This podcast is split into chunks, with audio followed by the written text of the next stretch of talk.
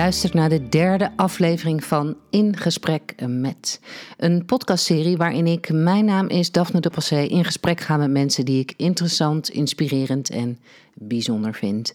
Voor deze aflevering ging ik in gesprek met Janneke Scholtens. Zij is toekomstonderzoeker, spreker, taboe-bespreker en eigenaar van bureau Zorro.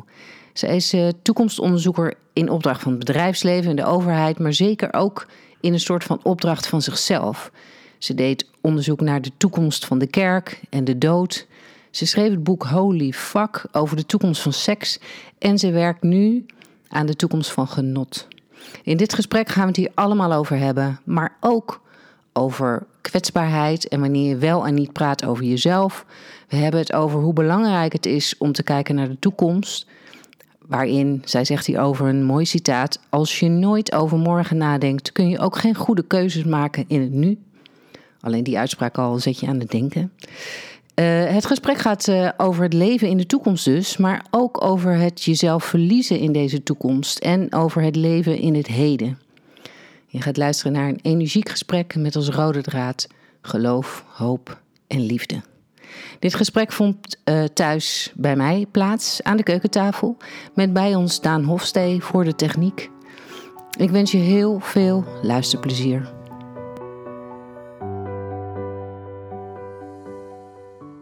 Janneke.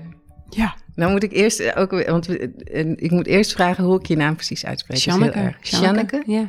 Oh, je weet kan ja, Janneke, zeg maar. Of, ik, ja, of een soms beetje zegt, Johnny. Ik word ook wel Sjanneke genoemd. Of uh, een beetje van, zoals Chantal, weet je wel? Janneke. Ja, het is John- gewoon Johnny. Janneke. Ja. Oh ja, mooie naam, wel bijzonder. Dank je. Je, hebt, je hebt in België heb je naast Mannekepis heb je ook Jannekepis. Dat weet bijna niemand. Oh, is dat zo? Ja, maar daar, daar is het van. Er is ook een beeldje van. Er is een beeldje van. Ze is een plassend meisje. Gewoon Echt? in Brussel te vinden. Ik heb haar zelf nog nooit ontmoet, maar ik weet dat ze er is. Oh? Ja.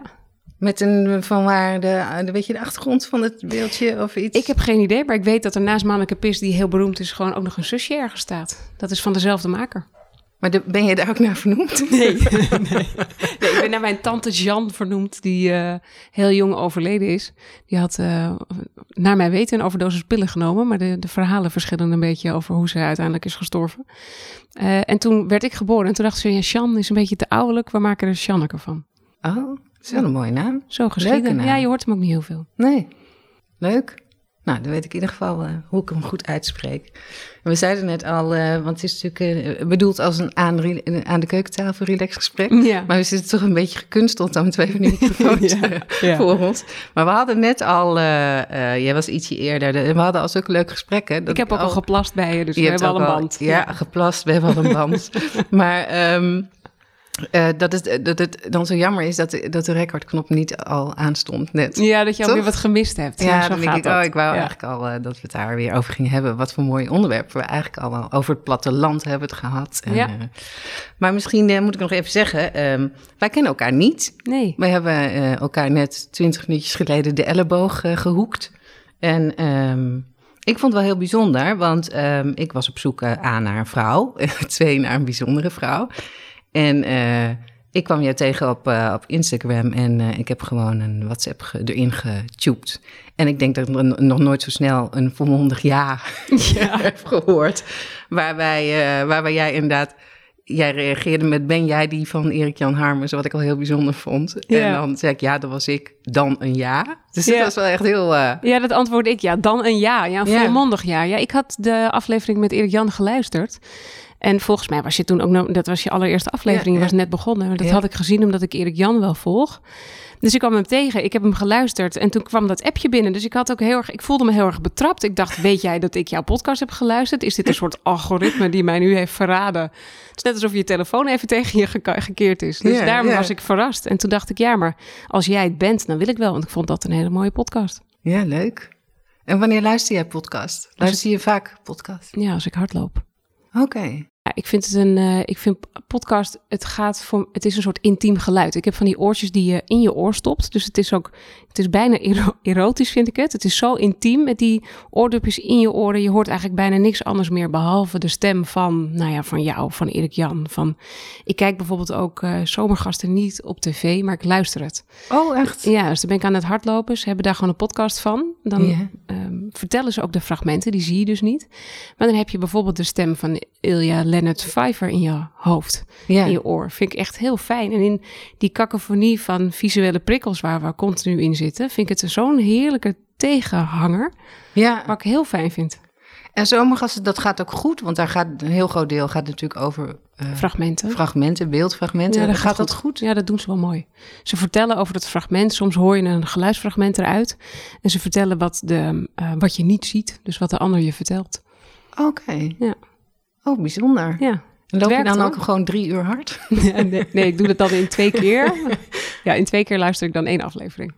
Oh ja. Oh ja, oh bijzonder ja. ja. Ik ben zelf, dat is, dat is ook wel raar eigenlijk, want ik vind podcast maken heel leuk, maar ik luister er niet zo heel Ja, maar dat is misschien omdat het dan voelt alsof je aan het werk bent. Ik heb bijvoorbeeld, ik heb, oh, ja. ja. ik, in mijn werk heb ik een boek geschreven over de toekomst van seks. Ja. En ik heb dus Sex Education nog niet gekeken. Die serie op Netflix. En iedereen roept tegen mij, je moet die serie kijken. Maar zodra ik even helemaal ontspannen ben, dan kijk ik hem dus niet. Want dan, ga ik, dan schiet ik in mijn werkmodus. Dan denk ik, nou moet ik alles wat hierin voorbij komt, wat ik behoor te weten, moet ik gaan noteren. Oh, dus ik doe het ja, niet. Ja, ja, dat heb jij misschien met podcasts. Ja. Ja, dat zou best kunnen. Ik heb er niet zo over nagedacht. Ja, terwijl het natuurlijk eigenlijk wel leerzaam eh, zou kunnen zijn. Maar het is wel bijzonder inderdaad of het dan op werk zou lijken. Want ja, jij, jij doet onderzoek naar taboe, taboe onderwerpen. Onder andere, want je doet best wel heel veel, volgens mij. Ja. En, um, maar dat voelt echt als werk? Of is het, waar, hoe is het ontstaan, die interesse voor...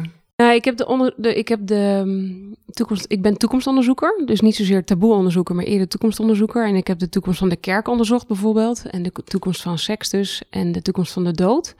En um, dat onderzoek voelt wel als werk, want je, je, je begraaft je. Het is bijna een soort onderzoeksjournalistiek die je doet. Mhm. Dus je wil alles van het thema weten. En bijvoorbeeld bij de toekomst van seks ben ik samen met Mabel Numedor... hebben we daar twee jaar over gedaan om dat goed in beeld te brengen. Dus dat is wel echt een werkproces, ook het maken van het boek. Maar dat verhoudt zich... De reden dat je het onderwerp kiest is natuurlijk omdat je er persoonlijk wat mee hebt. Ja. Dus het raakt ook wel iets heel erg persoonlijks. Als ik de toekomst van de kerk ook, dat heeft, heeft er natuurlijk mee te maken... dat ik een relatie tot het geloof heb zelf. Ja. dat op het moment dat je mij vraagt, doe eens een onderzoek naar iets... wat totaal niet te maken heeft met werk ik doe heel veel in, het, in opdracht voor, voor het bedrijfsleven. Toen koos ik meteen de kerk. Dat was het eerste toekomstonderzoek, het vrije onderzoek wat ik koos. Ik dacht, oh, dan wil ik maar gaan bezighouden wat, wat geloof voor ons gaat betekenen in de toekomst. Uh, tweede vrije werk was seks. Dat is ook omdat het iets is wat mij heel erg triggert. Dus het is eigenlijk een beetje de piramide van Maslow naar de toekomst. Geloof, hoop en liefde. En eh, eigenlijk ben ik er nu pas aan toe om dat heel erg te knopen aan mezelf. Oké. Ja, dat is, dat is een beetje het kantelpunt waar ik nu in zit. Je hebt als je onderzoek doet en als je op een podium gaat staan, dan gaat het natuurlijk ook heel erg over ik. Over ik moet op een podium staan, ik wil dit vertellen, ik heb een boodschap te verkondigen. Uh, en dat begint nu steeds meer om te slaan naar, ja, maar wat, wat zegt het nu eigenlijk um, over mijzelf? Dus wat, waarom wil ik het zo graag over seks hebben? Waarom wil ik het zo graag over de kerk hebben of over de dood hebben? Ja, dat en zou dat, precies mijn vraag zijn. Ja, nou, en dat is het, het, punt waar ik nu eigenlijk pas ben aanbeland. Om het werk te knopen aan wie ik als privépersoon ben. Maar dat is best eng. Ja. ook bij de toekomst van seks was mijn antwoord vaak als ze vroegen... wat heb jij zelf uit het boek gedaan? zei ik, ja, het is geen kookboek. Ik heb, er staan niet de recepten in die ik zelf allemaal heb uitgeprobeerd... om dat maar weg te houden. Ja, Het is, dat onderzoek zit hem heel erg op een metaniveau. En je kijkt eigenlijk op een hele exploderende manier naar de wereld. Je bent heel erg op ja, toekomstexploratie noemen we dat. Van wat doen kunstenaars, wat doen mensen in de voorhoede. Um, en het is eigenlijk heel spannend om dat te betrekken op jezelf en te zeggen, oh, wat, wat, wat doet het dan met mij? Want waren die, die drie taboe-onderwerpen er uh, vanaf het begin af aan alle drie? Of was het er eerst één? Ja, eerst kerk, toen seks en toen dood. Dat heb elkaar, heeft elkaar opgevolgd. Dus dat is in de loop van vijf jaar zijn de drie thema's ontstaan. Oké, want je zei net hoop, geloof, liefde. Dus dan is dood is hoop? Ja. Dat is een bijzonder, hè? Ja. ja, dat heeft er heel erg mee te maken dat het onderzoek van de dood ging er heel erg over dat ons leven zo ontzettend maakbaar is. We leven zo in een maakbaarheidsidealisme. Ja. En nu lijkt het allemaal even niet zo maakbaar, want corona heeft roet in het eten gegooid. Het blijkt dat we helemaal als individu niet aan het stuur staan van ons leven. Dat wordt door grotere krachten bepaald. Ja. Maar die hele maakbaarheidsfilosofie die zie je ook terug niet alleen in hoe we ons leven inrichten, maar ook in hoe we aan het stuur van onze eigen dood willen staan. Dus die tendens, die zit nog heel erg, of eigenlijk ook de, de hoop dat je dus zelf iets hebt te zeggen over je eigen dood. Maar ook de hoop dat er nog een leven in het hiernamaals is. Omdat we nu natuurlijk heel, we leven in best wel een seculiere samenleving. Mhm. Er is eigenlijk geen, helemaal geen hiernamaals meer voor velen. Dus willen we liever de hemel hier op aarde. Dus je ziet dat die, dat gevoel dat we ehm, ergens hoop voor nodig hebben, dat, dat kleeft nu zelfs, dat kleeft niet alleen aan geloof, maar dat kleeft ook heel erg aan de dood. En het gevoel dat we, je ziet het nu dat de technologie een soort nieuwe religie is geworden. Hè? De mensen in Silicon Valley die proberen om de dood zoveel mogelijk uit te stellen. Mhm. Dus een van de onderzoeken die daarin ging is dat je je ehm, senescente cellen, dus de cellen die je stuk maken, in de loop der leven breken jouw cellen af, Ja. dat je die zou kunnen verwijderen en dan blijf je weer langer leven, ben je gezonder. Oh, Dat is een manier om natuurlijk je leven op te rekken, om een soort hoop erin te houden dat je het nog zo lang mogelijk kan uitzingen. ja. Ja, dat is wel een thema wat heel erg bij de dood is gaan horen. En, eh, en van waar een, ehm, noem je het een taboe onderwerp? Als in dat mensen er niet over willen praten of niet over willen denken? Of, Eh, het zijn de thema's waarbij het moeilijk is om over, over te praten. Op metaniveau dus niet zo. Als het gaat om het on- de onderzoeksgebieden, en zoals ik er nu over praat, is het niet zo spannend. Maar als je het moet hebben over je eigen dood, ja. of als je het moet hebben over je eigen seksleven, of als je het gesprek met je kinderen moet hebben, dan is het natuurlijk best wel spannend. Eigenlijk wat je net zei over Ja, jezelf. ja. Dat je nu, eh, nu pas denkt, oh ja. Oh ja, zegt het misschien wat zegt het mij? over mij? Ja, ja. ja. Ja, dat is wel. ehm, het zijn taboe-thema's, maar bijvoorbeeld een Lise Kurpershoek heeft die documentaire gemaakt over mijn seksistuk. Vind ik Ja. eigenlijk nog veel meer taboe bespreken dan wat ik doe met Holy Fuck. ja, ja. Kijk, en in, ehm, wat ik ook bedoel met taboe bespreken, en dat heeft ook alles te maken met de toekomst bespreken, dat gaat over. ehm, moeten we niet het over deze thema's hebben, omdat het zo ontzettend belangrijk is? We kunnen ehm, bijvoorbeeld als je over de toekomst van seks praat, dan heeft technologie een hele grote rol ingenomen. Of je het nou hebt over de manier waarop we daten met eh, swipen, klikken, weet je wel, met Tinder. Mhm. Maar ook hoe we seks hebben. Dat kan door middel van technologie tegenwoordig met allemaal sensoren aan jezelf vastgeplakt. Dat noemen ze haptische technologie. Kan je elkaar bevoelen in de online ruimte. Die Dus plak je op jezelf? ja, kan je in virtuele ruimte, zeg maar met een virtual reality bril, je in een situatie wanen, jouw grootste fantasie kan je kiezen. Dat voel je dan ook. Ja, Eh, dus je kan zelf seks hebben door technologie inmiddels. En je kan ook nieuw leven creëren door technologie. Of dat nou in het laboratorium is met het eh, reageerbuisje. ja. Ehm, en of de opkomst van de draagrobot. Dus dat je je kindje niet zelf draagt, maar door een robot laat dragen. Een soort eh, ja, buitenbaarmoedelijke pot is dat dan. Dat was het moment dat Mabel en ik tegen elkaar zeiden... is de holy dan niet uit de fuck aan het sluipen? Willen we dat wel? Ja, En ja. dat bedoel ik ook met taboe bespreken. Het zijn de thema's waar je het niet zo snel over zult hebben. Maar als je het er niet over hebt, wordt de keuze straks voor ons gemaakt. ja. Dus je kunt je maar beter verdiepen in die toekomstontwikkelingen. En je kunt je maar beter bewust zijn van de afslagen die we kunnen nemen. Dan kun je altijd nog zeggen met elkaar, misschien willen we het wel niet. Ja, want het, is wel, het lijkt me wel ietsje makkelijker, eh, eh, omdat het over de toekomst gaat. Ja. Dus dan hoef je het niet over het hier en nu te hebben. Ja. Dus dan kan het nog iets verder van jezelf blijven, Ja. Of niet? Ja, dat is volledig zo. Want dat wij Holy Fuck hebben geschreven, hebben we dus heel... We hadden ook echt een mediacampagne bedacht van... hoe gaan we hiermee naar buiten? We hadden een Q&A gemaakt. Welke, welke antwoorden geven we wel, welke geven we niet? Want we zagen ons al aan tafel bij Zomer met Arts zitten. Nou, daar zaten we uiteindelijk ook. Ja, Eh, en dat je dan allemaal, eh, in, in- hoe noem je dat? Impertinente vragen krijgt. Dat je denkt dat je Ja. met een rode kop daar zit. Dat je denkt, ja, dat wil ik niet. Of had je ook echt niet bedacht dat die nee, vragen zouden nee, jawel. komen? En daar Oh, waren wel. we dus op voorbereid. Daar hadden we die Q&A voor gemaakt. Van welke vragen kunnen we verwachten? Wat wordt ons antwoord dan? En dat is ook niet alleen voor jezelf. Want dat is ook voor je partner. Dat is ook voor je kinderen. Ja, Die misschien er helemaal niet op zitten. Nou, weet ik wel zeker. Die er niet op zitten te wachten dat ik het over mijn eigen seksleven ga hebben. ja, Dus dat was in die periode. ehm dat bedoelde ik net ook met je gaat op het podium vanuit ik. Je hebt een verhaal te vertellen, je hebt iets te delen, maar eigenlijk vertel je niet zo heel veel over de echte ik die Mhm. erachter zit. ja, En nu zit ik meer in de. Ik ben nu met de toekomst van genot bezig. Het is het volgende onderzoek dus in de lijn. En ehm, nu vertel ik dat veel meer vanuit de intrinsieke motivatie waarom ik dat ben gaan doen. Dat is omdat ik een van de grotere genotsleveranciers vanuit mijn leven eruit heb gestreept, namelijk wijn. Ik ben dus geen goede wijndrinker. Ik dacht van wel, maar dat ben ik dus niet. geen goede wijn drinken Nee. als in te veel wijn. Ja, Ik kon, kon daar niet goed genoeg mee omgaan. Het is, het is iets wat van een genotsleverancier een gewoonte werd, wat bij mij wel op weg was naar een verslaving. Dus daar heb ik heel bewust afstand van genomen. Maar toen dat triggerde voor mij wel het volgende onderzoek, namelijk wat als we, als we geen koolhydraten mogen eten, geen suikers, geen, je mag niet roken, je mag geen drugs gebruiken, je mag geen alcohol. Wat is dan de volgende vorm van genot die we nog kunnen vinden? En dat vertel ik er, dat, eh, ik, ik ben me er nu wel heel erg van bewust dat het daarom is dat ik het onderzoek doe en dat ik dat er ook bij vertel. Dat ik Ja. hem dus nu wel heel erg vanuit mezelf wil benaderen. En wordt het daar anders mee voor jou? Wordt het, wordt, is het Ja. prettiger? Of, Ik eh, vind, het, ik vind het prettiger zelf, omdat het makkelijker schrijft, bijvoorbeeld. Ja. Op een metaniveau schrijven is ook wel, eh, heeft ook wel iets makkelijks, omdat je op een bepaalde afstand blijft. Maar dit komt heel erg vanuit je binnenste. Elke Ja. letter die ik nu op papier zet, die meen ik. Oké. Dat Ja. voelt, dat voelt als dit is van mij. Dat andere is vaak onderzoek wat je hebt gelezen, wat je tot je neemt, wat je weer, Objectief. eh, ja, wat ja. je weer herfabriceert tot het verhaal wat je wil vertellen. Ja. Dus de, de ontwikkelingen die je wilt laten zien, de trends die je wil laten zien. Want je schrijft het op, het wordt, het wordt een boek Weet ik nog niet. weer. Weet nog niet. Ik, weet je, Holy Fuck is een boek geworden waar ik heel erg trots op ben. Eh, maar dat is, het blijft daardoor ook een statisch gegeven. Ik heb ook wel het gevoel gehad, we hadden er misschien ook de route er naartoe in een podcast moeten vastleggen. Want het onderzoek aan zich, we hebben zoveel leuke mensen ontmoet, dat was al zo ontzettend gaaf. Ja. Wat jammer dat we die reis niet hebben vastgelegd. En dat heb ik nu bij deze, denk ik ook. Oh, moet ik de interviews niet eigenlijk als een podcast gaan opnemen voor het onderzoek dat ik doe? Ja. En of dan het resultaat uiteindelijk een boek wordt, dat zie ik wel. Misschien worden het wel alleen maar publicaties. Zijn het gewoon columns of zijn het artikelen? ja. Ik schrijf in de tussentijd en ik uiteindelijk wat het eh, sowieso wordt het een presentatie die ik geef. Ehm, Pleasure Please gaat die heten. Oké. Eh, op zoek naar eh, genot alsjeblieft.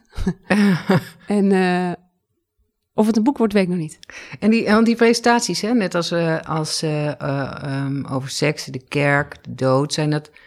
Wie, wie, voor wat voor groepen spreek jij? Is, zit dat in het zakelijke leven ook? Ja. Is, er zo'n, is er een link tussen die taboe-onderwerpen en het zakelijke?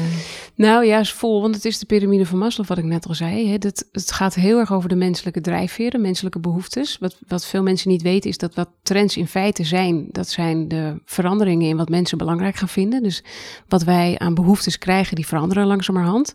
Ja. Daar zit vaak waar de trend is. En dat is ehm, wat voor el- welk bedrijf dan ook heel interessant is om te weten. ja. Bijvoorbeeld even een heel simpel voorbeeld. Maar je had natuurlijk op een gegeven moment die opkomst van het Senseo-apparaat. Die in samenwerking aanging met Philips en toen heel groot werd. Dat was omdat we toen midden in die individualiseringstrend zaten. En dat iedereen het zelf wel wilde regelen. We hoefden het niet meer in het collectief te doen. Hè? Iedereen is heel erg goed eh, in staat om zijn eigen leven in te richten. En dan willen we gewoon één kopje koffie. We Ja. hoeven niet een pot koffie. Ik wil nu koffie. Oh ja? Dat is heel erg vanuit die individualiseringstrend toen opgekomen. En op het moment dat ze die ontwikkelde, zat het in de curve precies op het juiste moment. En die ging sky high, want iedereen wilde dat hebben. ja. Nu zitten we veel meer vanuit dat egoïsme en dat hyper-individualistische weer veel meer in het collectieve en het samen doen. Nu ook door corona gevoed. Dus nu zitten we weer allemaal aan de potten koffie. Ja. Ja. ja. dat is weer de, de, de tegenbeweging die je ziet. Ehm, waarom vertelde ik dit ook alweer?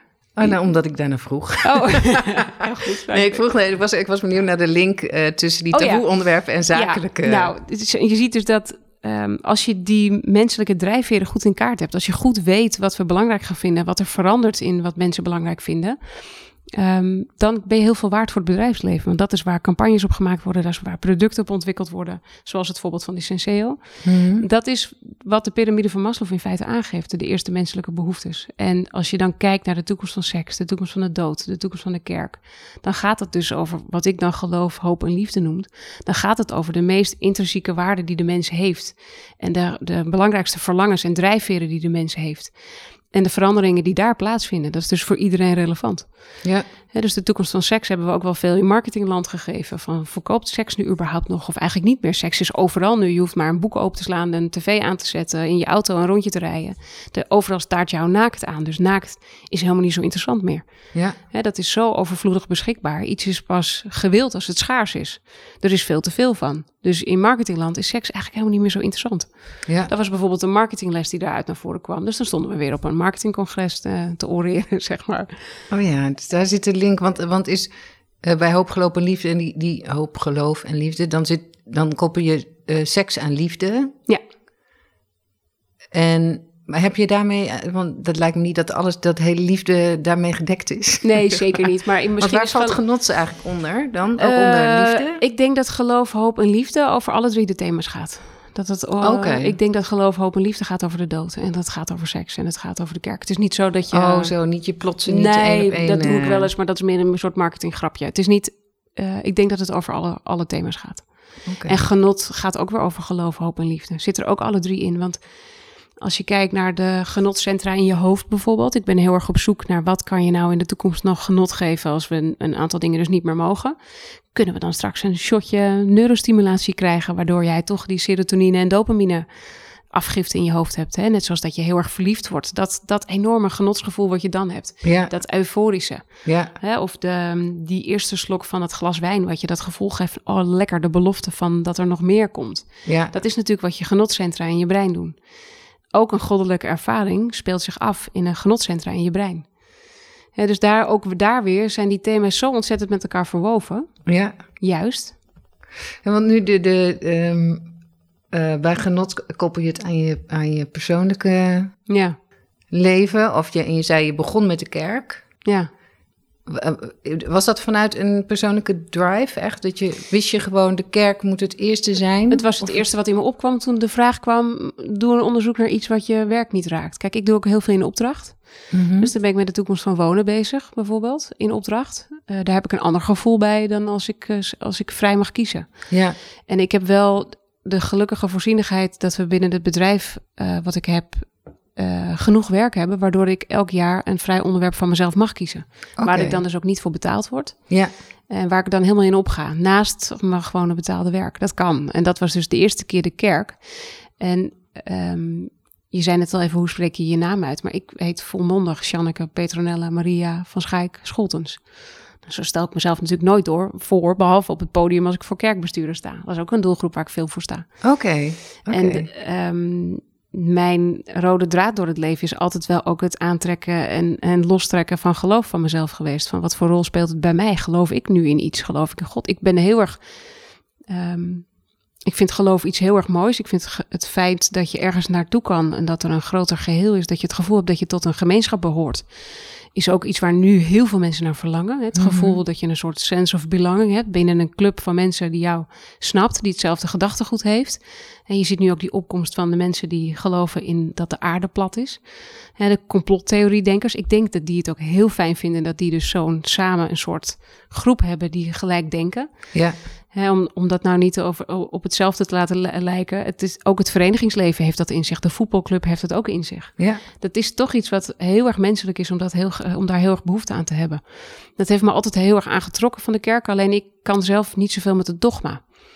En ik vind het een heel, eh, ben een heel, ik vind het heel intrigerend om te zien dat andere mensen dat wel kunnen. Dus ik wilde weten hoe zit dat en hoe werkt het dan in de toekomst. Want tegelijkertijd weet je dat in Nederland één eh, kerk haar deuren sluit per week als ge- gebedshuis. Oh, echt? Ja, Ja? die cijfers die liegen er niet om. Dus het gaat echt niet goed met het met kerkenland.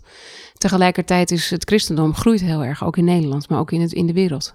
Het is een, een enorm opkomende religie juist, die alleen maar toeneemt. Want hoe- ben je, ben je opgevoed met het geloof, een geloof? Ja, ik, mijn ouders zijn niet eh, gelovig. Mijn opa en oma waren dat wel. Dus als ik naar mijn opa en oma ging, dan was het wel de wens dat ik daar ging bidden. Oké. Dus ik kon, ik kon het ook. Ik heb op een katholieke basisschool gezeten. Mhm. Dus daar, daar deden we ook elke ochtend even het schietgebedje. En ehm, ik had alleen, ik had altijd op mijn rapport allemaal G'tjes op de basisschool en één ruim voldoende. En dat was dan voor godsdienstleer. Omdat ik dan zei, ja, ik vind het hele mooie verhalen, maar ik geloof het niet. En dat is toch dus En dan iets kreeg wat- je gelijk een aftrek. eh. Ja, dat, had ik, dat vond hij niet leuk. Dat vond mijn eh, meester Oh. niet leuk. Oké. Ja. Maar toen heb ik ook mijn scriptie. Ik heb toen ehm, aan de Universiteit van Amsterdam eh, film- en tv-wetenschappen gestudeerd. En toen heb ik mijn scriptie ook geschreven over de herleving van magie en mythe. In de tijd dat Harry Potter en Lord of the Rings allemaal opkwam, dus die films. En ehm, in een tijd dat religie zo tanende was. En nog steeds zo is. Dus dat fantasy en magie zo'n enorme opkomst had. Omdat we toch allemaal dat gevoel wilden hebben dat je in een wereld stapt die buiten jou is. Dat er superhumane krachten zijn. Dat het groter is dan jijzelf. Mhm. Die behoefte, die zie, je, die zie je heel erg. Die is er nu natuurlijk ook nog steeds. Dus daar heb ik toen ook mijn scriptie over geschreven. Ben ik op afgestudeerd. En dat is iets wat is blijven hangen. Dus toen Ja. ik de mogelijkheid had om iets te onderzoeken... wat ik gewoon zelf heel interessant vond, dacht ik, dat wordt hem. Ja, Want als je dan over de, eh, gaat onderzoeken naar de toekomst van de kerk of van wat dan ook, moet je dan eerst onderzoeken hoe het nu is? Ja, ja sowieso ligt de toekomst voor scholen in het nu. Hè? Eh, als je bijvoorbeeld kijkt naar het boek Holy Fuck wat we hebben geschreven, dat, dat omschrijft zeven tijdperken van nu tot aan 2075. En elk tijdperk begint in het nu. Want je ziet de signalen nu. Bijvoorbeeld wat ik net vertelde van die uh, buitenbaarmoedelijke baarmoeder, die draagrobot. Dat is iets wat je dan door kunstenaars ontwikkeld ziet worden. Dat is dus nog niet daadwerkelijk op de markt, maar alleen maar in kunstvorm. Mm Prachtige objecten zijn het. Door meerdere kunstenaars wordt het ontwikkeld. En dan denken wij, hé, hey, dat zien we, dan is daar wat aan de hand. Ja. En vervolgens in het onderzoek kwamen we erachter dat er een lammetje in een biozak was volgroeid. Dus in de wetenschap is het ook al onderzocht dat het kan. Hè, dan blijkt dat het ook een bio-ethische discussie is inmiddels. Dus dat het op meerdere niveaus wordt gevoerd van... joh, stel dat we dit voor mensen gaan uh, in, in, gebruik gaan nemen... of we gaan dit ontwikkelen... zouden we het gaan gebruiken voor prematuur geboren kindjes. Ja. Hè, naast de couveuse dat ook de weken daarvoor... dat ze veilig kunnen volgroeien. En dan is de vraag, als het er is op die manier... gaan we het dan ook niet voor andere dingen gebruiken? Gaat er dan iemand niet ook zeggen: ik, ik, kan zelf geen kind dragen, ik wil geen draagmoeder, mag ik het? Ja. En dan moet je dus nadenken over de implicaties van het feit dat zoiets um, er is, dat het ontwikkeld wordt, heeft heel veel implicaties voor de toekomst van hoe we baby's ter wereld kunnen brengen. En hoe bijvoorbeeld een geboorteritueel eruit ziet. Nou, dat zijn de vragen die wij daarbij stellen. En ja. dat kwam omdat wij het zagen bij koplopers bij een designer. Ja, is natuurlijk wel vaker, denk ik, hè? Dat, het, dat het voorop loopt in de kunst. Heel, ja, je, de leukste plek waar je kan zijn zijn kunstbeurzen of de Dutch Design Week. Of uh, op dat soort plekken moet je, als ik op Instagram, als je ziet wat ik volg op Instagram, dat zijn voornamelijk designers. Ja. Ja. Dus ik word de hele je, dag... wordt, je krijgt ook heel blij gezichten van. Ja, ja, maar ik word de hele dag geconfronteerd met allemaal dat soort beelden. Ja. Ja, dat is ook wel... Um, je, ik zit natuurlijk ook in mijn eigen filterbubbel wat dat betreft. Dus ik moet ook opletten dat ik niet alleen maar daarin zit... maar dat ik ook gewoon de Telegraaf lees. En Ja. de Volkskrant. Ja. En de Groene Amsterdammer. En dus dat je wel ook weer die geaardheid in het nu wel houdt. ja, Wat misschien wel... een- want het houdt ook nooit op natuurlijk. Waarschijnlijk heb je nu na, na Nee. het publicatie of het publiceren van het boek... heb je alweer eh 30 dingen die er ook in zouden kunnen. Ja, dat is ook wel iets waar ik mezelf een beetje voor wil beschermen. Want ik merk dat als ik helemaal een onderwerp heb gedaan, dat die nooit meer, daar kom ik nooit meer vanaf. Seks Nee. kom ik nooit meer vanaf. Van de kerk ook niet. Dat blijf, ik, dat blijf ik volgen. Ik blijf ook lezingen geven, dus ik moet het ook blijven actualiseren. Maar het is ook iets waarvoor ik nu ehm, de antenne altijd open heb staan. Ja, Die kan niet meer dicht. En dat, daarom zijn het denk ik ook de thema's waar ik zelf eh, gelukkig van word dat ik ze onderzoek. Daarom vind ik het genot nu dus ook een hele mooie, die zoektocht.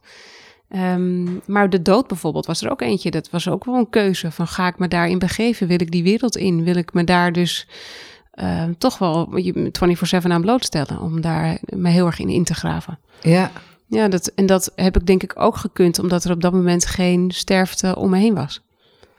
oké. dus dan, staat, dan koppel je het weer echt bijna los van jezelf. Ja, gaat het over de, de dood in de wereld. Ja, ik zo. weet niet of ik het had gekund als op dat moment eh, mijn vader op sterven had gelegen, zo gezegd. Bijvoorbeeld. Ik weet ja. niet of ik het dan zo makkelijk had gekund. Ik weet, ik heb ook mijn, ehm, de dochter van mijn broer heeft een eh, scooterongeluk gehad. Is mijn nichtje. En die was 18 dat ze dat ongeluk had. Die heeft, ehm, die heeft het overleefd en die heeft er hersenletsel aan overgehouden. Die is al anderhalf jaar aan het revalideren. Dat gebeurde midden in het onderzoek eh, van de dood. En ik was toen in Oostenrijk aan het skiën toen het telefoontje kwam. En ik had, ik had mijn werk meegenomen. Ik had een heel onderzoeks... eh, ik had stapels boeken mee en rapporten die ik wilde lezen voor de dood. En ik heb het allemaal opzij geflikkerd op dat moment. Ik kon dat, ik kon... Zij was toen eh 24 uur, was het onduidelijk of ze het zou gaan halen. Ja, dus ik Ja. zag die spullen toen liggen. Ik heb het allemaal wegge- weggeduwd. Ik denk, dat wil ik nu niet. Dat heb ik Nee. toen een maand niet aangeraakt. Nee. Gelukkig is, het, is, is er dan nog. Maar dan merk je wel dat het op dat moment toch te dichtbij komt. Je hebt voor de, het, om het onderzoek goed op een objectieve manier te kunnen doen, want dat is toch je werk als onderzoeker, ehm, moet het ergens ver van je afstaan. En pas daarna kan het weer dichtbij je komen, lijkt wel. Ja, maar, maar bij genot is het wel dichtbij ja, is het nog. andersom. Ja. Ja. ja. dus dat is voor mij ook een nieuwe ervaring. Ja. En merk je dan dat, nu als je onderzoek doet dat het, dat het misschien aan het begin iets meer gaat over de tijd van nu of zo? Of dat je Ja, vol. een beetje terug Grappig is dat vol. Ik heb toevallig van de week met mijn collega's gezeten. Ik zeg, jongens, het zit te veel in het nu. Ik wil de horizon verder. Ik wil weten wat er over 15 jaar gebeurt. Ja, Hey, als je kijkt naar de toekomst van genot, dan gaat dat eigenlijk over ehm, pleasure dus. Dus de hele erge hedonistische hoogtepunten waar we ons mee vol stoppen. Dus de korte, ehm, het eten wat je nu in je mond stopt, het orgasme, het ehm, ASMR, weet je, dat ken jij vast wel. Dus dat je Ja. dat, die kleine hersenorgasmes hebt van le- lekkere geluiden. Ja. Dus al die, eh, dat glas wijn, dat zit allemaal heel erg in dat ik wil het hier nu en ik kan het ook nu krijgen. Dus ook feesten, dat soort dingen, Ja, festivals. Virtual eh, reality, porno, drugs. drugs. alles wat je hier en nu in dat brein en in het lijf kan gooien, wat jou tot euforie leidt, dat is echt pleasure. Ja. Maar het gaat ook over geluk. Het gaat ook over ehm, waar haal jij je geluksvinding vandaan? Als je dat eerste shotje genot, als dat weer voorbij is, moet je toch weer door met je leven. Moet je ook van andere dingen, misschien wat meer zingevende dingen gelukkig worden. Van de relaties om je heen, van, je, van liefde. Van, geluk gaat natuurlijk over, overstijgt dat genot. Het gaat veel verder. ja. Ehm, dan heb je ook het stukje ehm, danger. Het gevaarlijke is eigenlijk ook iets wat een enorme genotsleverancier is. Dus dat doen wat net niet mag. Ja. Hè, daar hoort misschien drugs ook onder, maar ook misschien zwelgen of je even de slachtoffer uithangen kan ook soms even heel erg lekker zijn. Ja. Of ehm, je zag Nee, laatst... maar, maar dat houdt gewoon niet op, dat onderwerp. dat heeft geen is, grens. Nee, nee, en het laatste is dan zingeving, purpose. Dat Ja. is ook natuurlijk het in het goddelijke genot vinden. Daarom zei ik al, geloof, hoop en liefde zitten hier ook weer helemaal doorheen gevlochten. Maar dan, als je dan kijkt welke ehm, eh, trendsignaleringen je allemaal vindt op die vlakken, dat zit allemaal heel erg in het nu. Ja. En ik heb bijvoorbeeld volgende week een interview met een neurobioloog om met hem te bespreken over, maar wat kan er dan straks? Wat kunnen we in dat brein? Hè, Elon Musk heeft nu natuurlijk Neuralink gemaakt en ik zag hem al in zijn Tesla rond de maan slingeren met een eh, doos met een shotje neurostimulatie in zijn hoofd, zeg maar. Ja, ja, ja. Ik denk, zou dat zijn wat hij, om dan in het eeuwige voor te blijven bestaan? Want ik weet dat dat ook is wat hij wil. Maar ik wil weten, wat kan er nou precies? ja. Ja. Maar het, is wel moeilijk. Ja, misschien was het bij de andere onderwerpen ook. Omdat het niet een soort...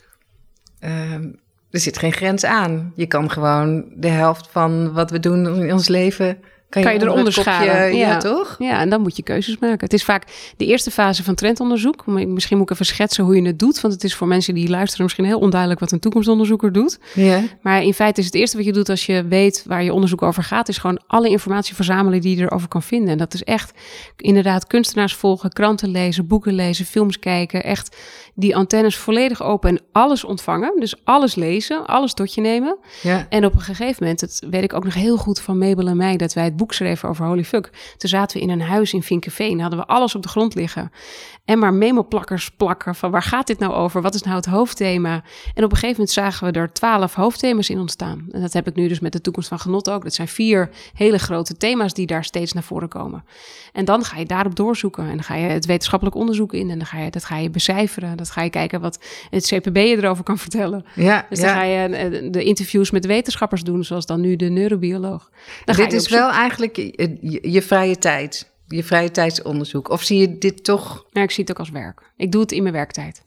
Oh, en, ja, en in mijn vrije ja. tijd. Ik doe het eigenlijk altijd nu. Ja. Ja. Is, is het niet lastig dat je altijd aan, aanstaat dan voor je onderzoek?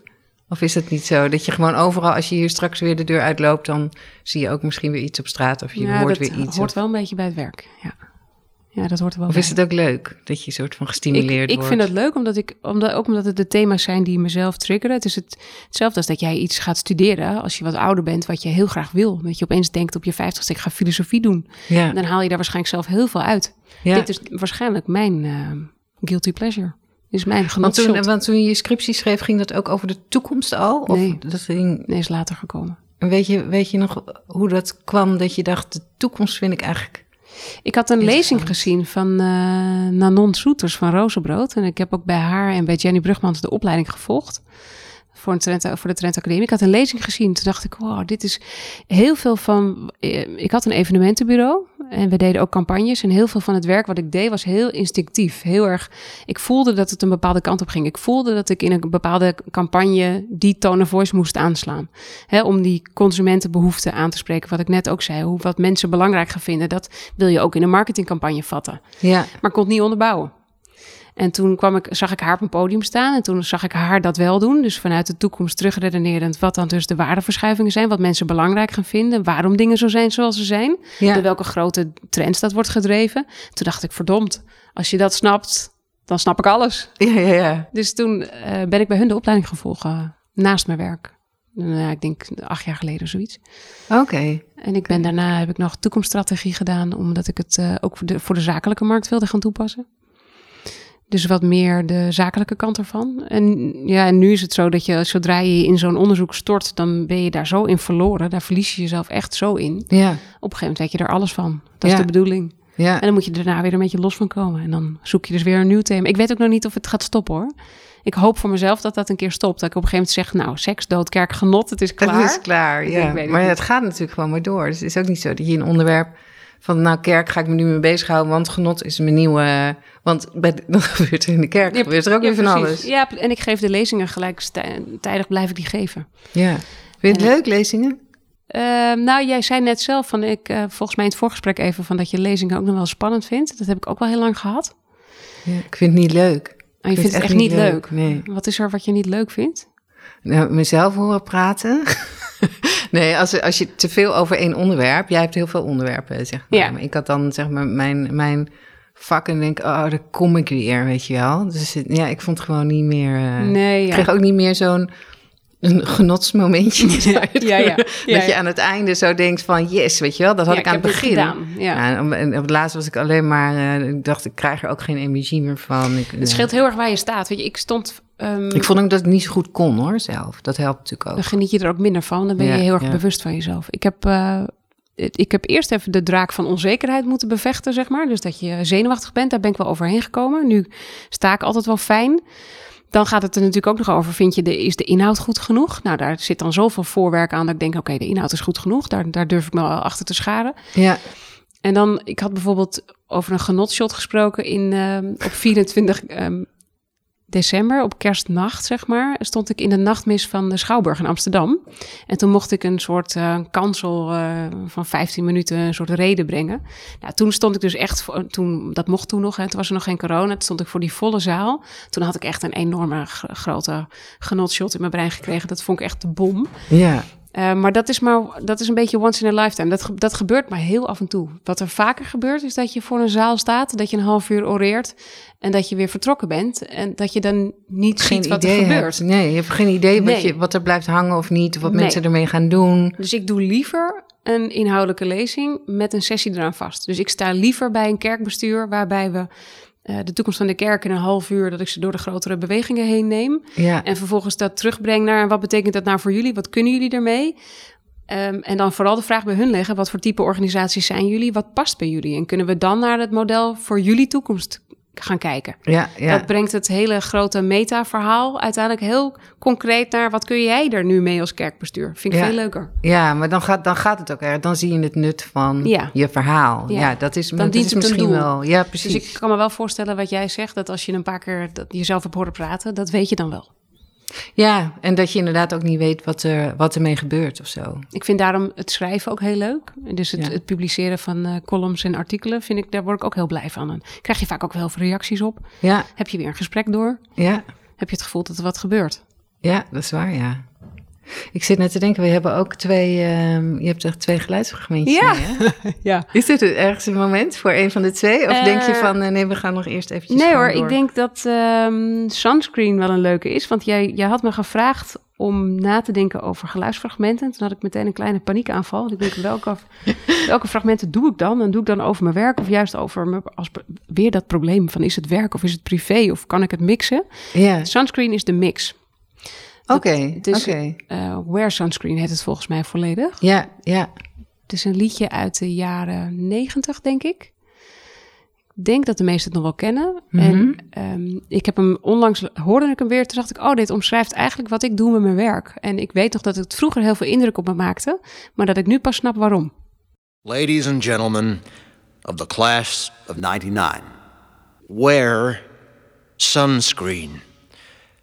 If I could offer you only one tip for the future, sunscreen would be it.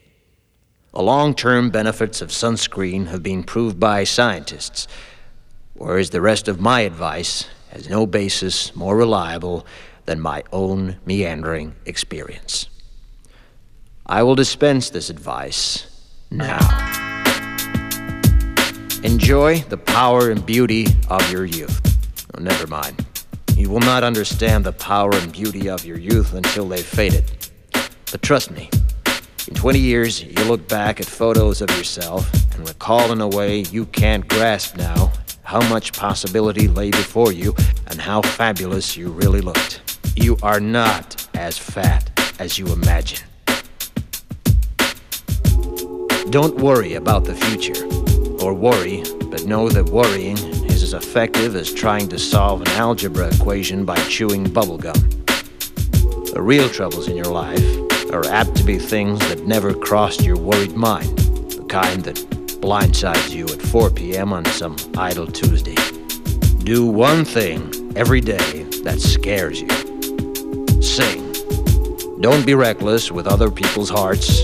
Don't put up with people who are reckless with yours. Floss. Don't waste your time on jealousy. Sometimes you're ahead, sometimes you're behind. The race is long, and in the end, it's only with yourself. Remember compliments you receive. Forget the insults. If you succeed in doing this, tell me how. Keep your old love letters. Throw away your old bank statements. Stretch. Don't feel guilty if you don't know what you want to do with your life. The most interesting people I know didn't know at 22 what they wanted to do with their lives. Some of the most interesting 40 year olds I know still don't. Get plenty of calcium. Be kind to your knees. You'll miss them when they're gone. Maybe you'll marry, maybe you won't. Maybe you'll have children, maybe you won't. Maybe you'll divorce at 40. Maybe you'll dance the funky chicken on your 75th wedding anniversary. Whatever you do, don't congratulate yourself too much, or berate yourself either. Your choices are half chance. So are everybody else's. Enjoy your body. Use it every way you can. Don't be afraid of it or what other people think of it. It's the greatest instrument you'll ever own. Dance. Even if you have nowhere to do it but in your own living room. Read the directions, even if you don't follow them. Do not read beauty magazines, they will only make you feel ugly.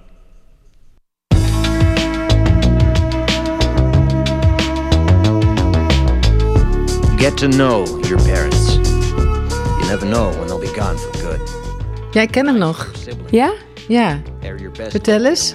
Het zit tussen zakelijk en privé in, of hoe noem je het net? Nou Zit ja, een, het is. eh, Het, ik, ik, understand that hij heeft een soort. Het is natuurlijk een soort alleswetende stem die hier over dat fragment heen hoort. Die uit de toekomst komt en vertelt: van joh, ik heb het allemaal al meegemaakt. En ik weet waar je je geen zorgen om moet maken. Maak je nou niet zo gruwelijk zorgen over alles wat er nog gaat komen. Maar geniet gewoon van nu.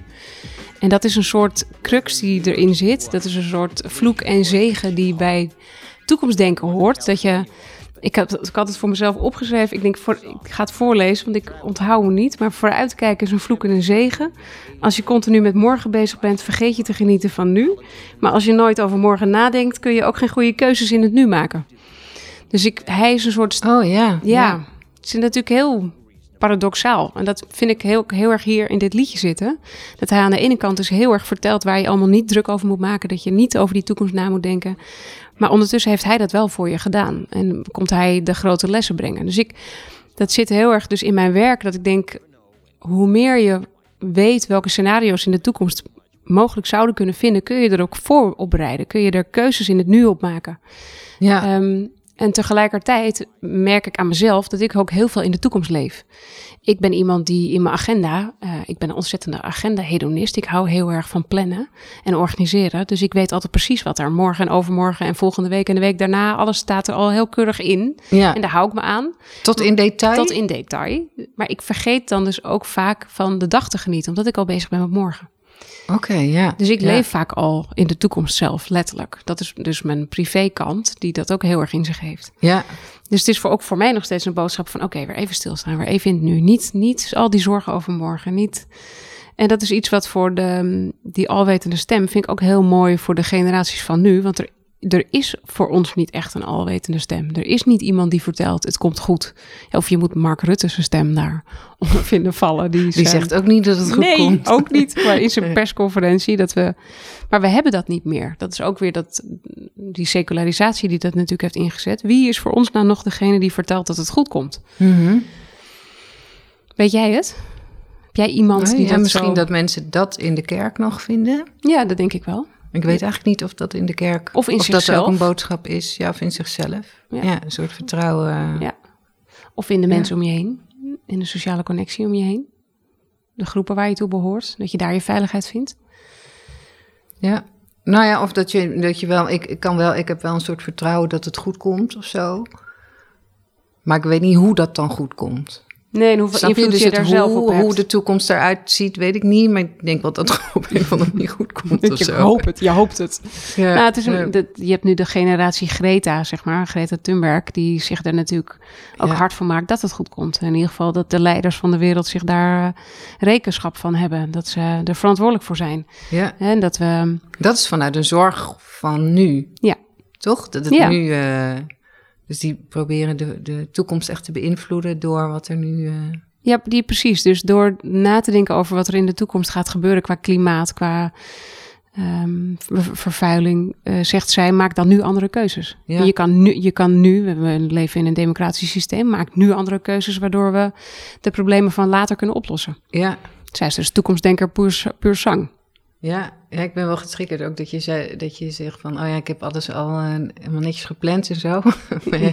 Vooral gewoon korte termijn, alles staat er netjes in. En dan eh, ben ik misschien al bezig met, eh, met meer van wat komen gaat dan dat ik helemaal in het moment ben. Ja, En want toen ik jou WhatsAppte voor, om met te vragen of jij mijn gast zou willen zijn, enorm snel reactie. En, en ehm, ik ben eigenlijk een beetje hetzelfde als jij. Denk. We waren echt baf, baf, baf, Ja. baf, baf. Zo Ja. weer. En het was gewoon binnen een uur geregeld. En ik zat- ik zat- Daan er nog even bij en, eh, en het was klaar. En, eh, wat, en ik vond ook echt even ademing dat ik zei... oh ja, maar we kunnen anders toch, we kunnen ook nog wel even bellen... omdat we elkaar nog niet kennen. En dat je zei, nu Hoeft niet. Ik denk, oh hè, hè, thank God. Weet je, iedereen wil altijd bellen. Ja. En eh moet er ergens over nadenken. En moeilijk. En bij jou is het gewoon baf, baf, baf, baf, baf. ja. Dus Het denk, is heel handig, ook als je onderneemt. En dan is Ja. het ook heel handig dat dat heel erg in me zit. Ik weet wel, Mabel werd er af en toe helemaal gek van, van allemaal planningen. Toen we dat boek aan het maken waren, die is dus juist zonder planning. Dus Miss Chaos, zeg maar. Die is, eh, alles moet juist komen zoals het, zoals het zomaar komt. ja, Ja, dat kan ik niet. Het is nee. ook in het onderzoek naar de toekomst van genot ben ik er wel achter. Dat het dus ook een vorm is van genot. Het uh, controlefetish. Oh ja, Dat ja. heb ik dus. Dat alles vast ligt, dat alles... eh, ja. Ja. kan je ook niet tegen verrassingen... Oh, jawel. Oh, dat vind ik niet erg. Oh, dus eh, dan is... Maar dat is de positieve kant, hè? Als de- Ja, ja, ja. Nee, natuurlijk wel. Nee, ik sta wel open voor verrassing. Maar ik hou er wel van om. Dit, ik ben gewoon een control freak. Ik hou ervan om de teugels in handen te hebben. ja. En dus ook de toekomst. Dat zal misschien daar ook wel enigszins vandaan komen, mijn fascinatie voor wat er gaat komen. Oh ja, terwijl maar het onderzoek doen naar de toekomst, dat kan je bijna niet controleren. Dat, dat komt erin, eruit, dat, dat, daar word je door geïnspireerd Ja. of niet. Dus dat, Ja, dat is, is weer juist helemaal niet controle-freak-achtig. Nee, dat is ook weer waar. Zo had ik er nog niet over nagedacht. Maar bij dit geluidsfragment, waar ken, ken jij het nog van vroeger? Weet jij nog wat dat vroeger voor je deed? Ik snapte niet zo goed waar de ophef over was. Ik weet dat het heel populair was. En toen deed ik eh, ehm, een eh, opleiding bij de Universiteit van Amsterdam. En daar, daar draaiden ze dat nummer. Dus volgens mij, wat ik me kan herinneren, is het oorspronkelijk een, was het een speech Ja. voor afstudeerders. Ja, klopt. Dus dat is van, eh, gepubliceerd is, in de Chicago Tribune. Het was niet een echte speech, maar zij had het geschreven, zijn vrouw, als hypothetisch een speech voor mensen die afstudeerden. Oh ja. Ja. Oké, nee, dat, dat is het enige wat ik weet. En dat, eh, en dat, dat ik vind wel een lekker ritme op een of andere Ja. manier, toch? Ja, je blijft zo er zo een lekker beetje zo in hangen. Ja, Ja. het is een soort... eh, maar ik snap niet zo goed wat iedereen daar nou zo... eh, maar nu hoor ik hem anders of zo. En, ehm, en het is wel grappig, want ik hoorde juist de andere kant. Dat is daar wat je allemaal moet doen. Je moet flossen, je moet stretchen, je moet... eh, dus ik hoorde juist heel groot moeten erin. Dus niet van het komt goed en eh, je wijze raad, maar van iemand die een beetje... Ja, die je zoals je vader, die dan zegt hoe je het wel en niet moet doen. En je Ja. moet sunscreen eh, wearen Ja. en zo. Dus ik, ik hoorde hem een beetje anders. Oh ja. Maar, maar ik snap wel wat je, wat je bedoelt. Maar dat is ook de, de, de toon, zeg maar. Ja. Waarin het gaat. Dat het een soort van, het komt allemaal wel goed. Ja, het Je- komt, je- maar komt je moet wel, goed. eh, Je moet, je moet er wel wat voor doen, maar Ja. dan komt het wel goed. Je moet wel flossen. En je moet je, niet je goed. moet je vooral niet zo zorgen maken. En ja, maar ik denk ook dat hij bedoelt, maak je er maar over zorgen dat je wel je zonnebrand opsmeert en je flost. Maak je maar over dat soort dingen zorgen. Weet je wel, zorg, Oh ja, zo, zorg een ja. beetje voor jezelf. Dan Ja. komt het wel goed. Ja, En al die grote eh, hobbels op de weg die er nog gaan komen, die komen vanzelf wel goed. ja, Ik, ik sprak gisteravond mijn zoon en we hadden het over zijn toekomst. En toen hadden we het over of hij HAVO of VWO gaat doen. Of, en hij kon zich zo moeilijk indenken wat hij in de toekomst wilde gaan doen. En ehm, toen zei ik ook tegen hem, ik zeg, maak je er nou niet meer zo zorgen over. Want het- dat komt wel goed. In de loop van de jaren stapel je de kennis allemaal wel. Dat komt wel goed. En als het niet lukt, dan lukt het niet. Ja. Maar die, daarvan zie ik nu ook, en ik denk dat, dat dat een beetje de generatie is waar dit nummer toen ook voor gemaakt is. Het zijn de, het zijn de zorgen van de jeugd. En met alles wat we al weten, eh, help je ze toch graag op weg. ja. Ligt de lat hoger, denk je? Nu. Ja. Over eh, eh, het toekomstdenken. Dus dat je als, als jongere, dat je het meer moet weten dan vroeger. Maar vroeger was het natuurlijk al vaak al geregeld. Als in, Nou ja, dan was dat- al duidelijk wat je Ja. ging doen.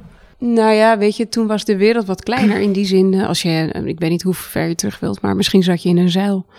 Je, je wist welke programma's je keek, je wist welke politieke partijen je stemde, je wist naar welke kerk je ging, je wist welke school je ging, in welk dorp je opgroeide, welke baan je had. Ja, Het was natuurlijk een vrij overzichtelijke leven, overzichtelijke wereld. ja. Nu is de wereld zo groot en de kansen zijn zo eh, oneindig groot. Dat ga er maar aan staan. Je kan, je kan Ja. doen wat je wil. En dat is eh, voor dat iemand het, die zelf een sterke wil heeft en eh, zich redelijk geaard voelt en lekker in zijn vel zit, is dat een, enorm kansrijk. Maar voor iemand die dat niet heeft, is, dan is de wereld wel erg groot. ja. Te veel keuzes zijn ook ingewikkeld, hè? Ja, keuzestress. Ja. Ja. Want tot hoe ver is jouw agenda gepland? Als in, weet je ook echt waar je heen... Ben je ergens naar op weg? Weet, jij, weet je waar je heen gaat zijn over 15, weet ik veel? Nee, hij is, niet, eh, hij is niet tien jaar vooruit. Hij is wel bijna een jaar vooruit. Oké. In die zin niet dat allemaal afspraken er al in staan van een jaar, maar wel dat ik weet waar, me, waar, waar dit jaar mijn focus op ligt. Ik maak ook echt een jaar doelstellingen voor mijn bedrijf en dan hou ik me daar heel erg aan vast. En ook voor jezelf? Heb je Ja. ook een eigen plan? Ja, ik heb ook al Privéplan? eh, meer focuspunten van dat ik er dan op moet letten. Dat ik nu bijvoorbeeld. Ik, het, het onderzoek naar de toekomst van genot is ook een onderzoek voor mezelf. Waar ligt mijn genot dan in? Ja. Ik ben bijvoorbeeld de, ehm, aan Yale kun je psychologie studeren. Heb ik eh, tien weken gewoon meegedaan met het programma van studenten. En heb ik de Science of Wellbeing gestudeerd even als vak. Oké. En dan leer je de psychologie van het geluk. En dat, was, dat weet je van tevoren niet precies wat je gaat doen. Maar ik heb zes weken theorie gehad, gewoon de wetenschappelijke achtergrond. En daarna vier weken praktisch. Wat moest je dan doen wat daadwerkelijk voor jou jouw geluksgevoel eh, zou verhogen? Dat heb Oh. ik gedaan. Bij mij was dat Dat Zo- nu tijdens coronatijd? Online heb je het vlak gedaan? eh, in het begin van coronatijd. Ik had het niet gedaan omdat het corona... Ik was al bezig volgens mij, ik was halverwege toen. Oké. En het ging bij mij om sociale connectie. Een van de dingen die ik te weinig heb, omdat ik het heel druk heb en een groot gezin heb en veel werk, is dat ik te weinig met vrienden afspreek. En voor mij is dat er wel eentje waar ik heel gelukkig van word. En toen was dan echt de opdracht: ga nu de komende vier weken heel bewust met vrienden afspreken. heb ik ook heel bewust gedaan. Ik was heel blij. Dat is er nu, is dat er weer inge. Ja, wel grappig. Maar dat doe ik dan wel. Ik, ik ben dan wel Je hebt dan niet voor een, dat je voor een jaar je vrienden nee? Nee, dat heb ik niet gedaan. Maar het is wel eentje die dan in mijn hoofd blijft zitten. Als, Ja. Oh ja, daar moet ik even rekening mee houden dat ik dat blijf doen. Ja, ja. Ja. Oh ja, ja, zo gaat het toch, hè? Dat je de dingen waarvan je weet dat ze eigenlijk goed voor je zijn... of dat je het prettig vindt, dat dat gewoon Nou, wat, in de waan van de dag een beetje... wat ik heel grappig vond, dat kwam er ook in naar voren... is dat wat wij als mensen heel leuk vinden, is met elkaar praten. Gewoon chit-chat, iemand op straat tegenkomen... en zomaar iemand die je totaal niet kent een gesprek mee aanknopen. Worden we allemaal heel blij van. Ja? Maar we, denk, ja, we denken dus van niet. Je, Oh, denkt, ja, je denkt dus, oh, daar heb Ik denk, oh, die, eh, Ja. van die small talk vind ik echt ja, afs- afschuwelijk. Maar ja. dus hebben we stiltecoupés. ja. Terwijl waar een mens veel blijer voor wordt, is als het gewoon een kletscoupé zou zijn. En je dus met mensen gewoon mag praten. En dat je dat ook doet zonder dat jij denkt... oh, wat zal de ander er wel niet van vinden als ik wat tegen hem begin te zeggen. Als Ja. je dat allemaal van je af zou kunnen leggen. En je hebt echt een gesprek met degene naast je. Hè, dan heb ik een gesprek met Daan, die nu vandaag onze technicus is. En dan weet ik wat, hij echt, wat hem echt drijft in het leven... of waar hij naartoe op weg is. Wat gaat hij eigenlijk doen? Want die nieuwsgierigheid heb je natuurlijk wel altijd. Ja. Wat zou diegene gaan doen? ja. Ja, vraag het hem maar. Ja. Schijnen we veel blijer van te worden. Wel een leuke. Ja, zoals je het nu omschrijft. Want inderdaad, ik dacht ook meteen, oh nee, jakkie. Ja, echt uh, mooi verschrikkelijk. weer. Ja. Oh, ik denk Nee. dat als ik mensen buiten op straat kom- tegenkom in Albert Heijn, doe ik echt gewoon... Ik ben zo'n duiker, Ja. die dan eh, Ja. denkt, oh, daar heb ik geen zin in. Ja. Terwijl het inderdaad wel helemaal in de trein of zo, dan, dan wil ik eigenlijk gewoon wel weten waar iedereen naartoe Ja, gaat. toch? Dan wil je toch Ja. eigenlijk, zou je het liefst even meegaan. Zou je Ja. achter iemand, achter iemand aanlopen en zeggen... Ja. Of als iemand een patatje zit te eten, erbij gaan zitten... en dan ook een patatje uit hetzelfde bakje pakken en zeggen... Goh, Ja, dan ga je wel Gezellig, hoor. ja, maar dat zou, dat zou mijn hoofd zou dat willen. dat kan nu niet, hè, deze tijd.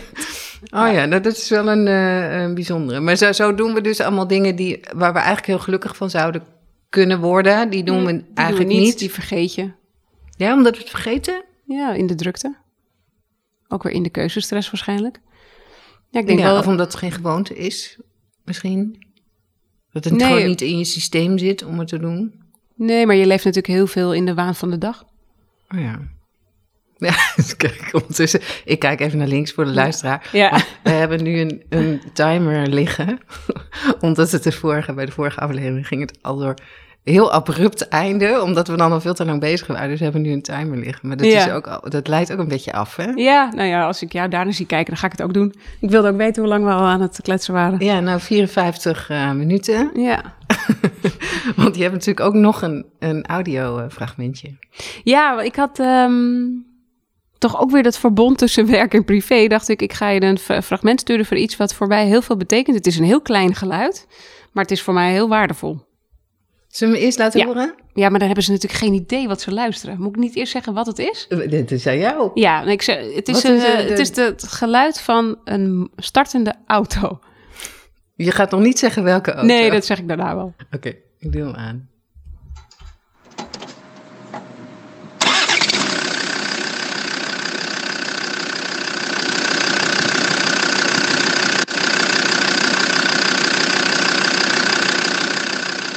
Ja, dat zegt voor een. Ik realiseer me ook nu dat, we dat, dat ik dat laat horen. Dat het voor een ander die daar geen verband mee heeft, dit natuurlijk echt helemaal niks betekent. En waarschijnlijk ook helemaal niet binnenkomt. Behalve als je een soort liefde hebt voor de Land Rover Defender. Want dat is de En motor maakt die. wel ongelooflijk nieuwsgierig, toch? ja dat, ja, dat wel. Maar ik kan me ook voorstellen dat je denkt: waarom luister ik nou naar een lopende motor in godsnaam? Het is wel een mooie motor. ja, hij is, een- lekker steady. Een diepe, lekker diepe. Ja, het is de een auto van stoere, mijn... een Ja, dat hoor jij eraan af. Oh ja. ja. Zo interpreteer ik hem.